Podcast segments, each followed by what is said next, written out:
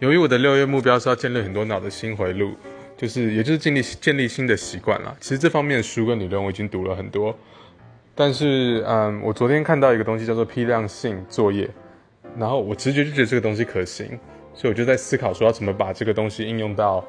嗯我的我的想要我的目标就是戒除。呃，我其中一个目标是要戒除 Facebook，因为我花很多时间在用 Facebook，所以简单的说，这个方法的执行方式就是你在你的 Calendar 上面，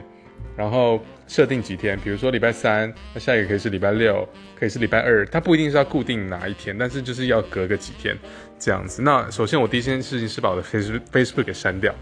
那然后可能到那一天的时候，因为现在网络其实很快，你可以马上再下载 Facebook 就可以用。那只有在只有在那一天我 Mark 说 Facebook 那一天我才可以用 Facebook。但是我就不会给自己限制，我那一天我可以随便尽情的用 Facebook 都可以，但是只有在那一个特定的一天可以，来看看成效如何。